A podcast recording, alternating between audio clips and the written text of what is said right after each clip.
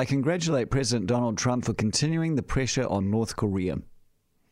I congratulate both North Korea and America for finally agreeing to meet face to face, and this is going to happen by May. But I don't think this has come about just because of the presidency of Donald Trump, though he will benefit from this greatly and has been a very strong part of the whole thing.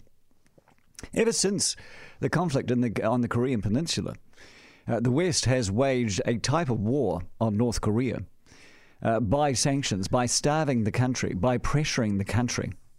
The development of nuclear weapons by North Korea is what's got us to this point on the table.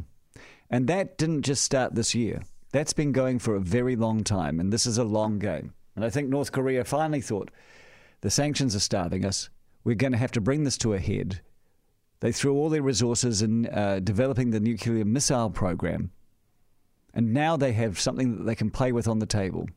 We will withdraw our nuclear missile testing if you withdraw your nukes from the south.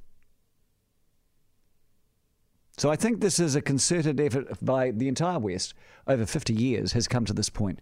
But now it's at the point where President Donald Trump will be finally face to face with a North, North Korean dictator, the secret kingdom, the kingdom in which we've never had a good viewpoint into, and we can actually talk some turkey.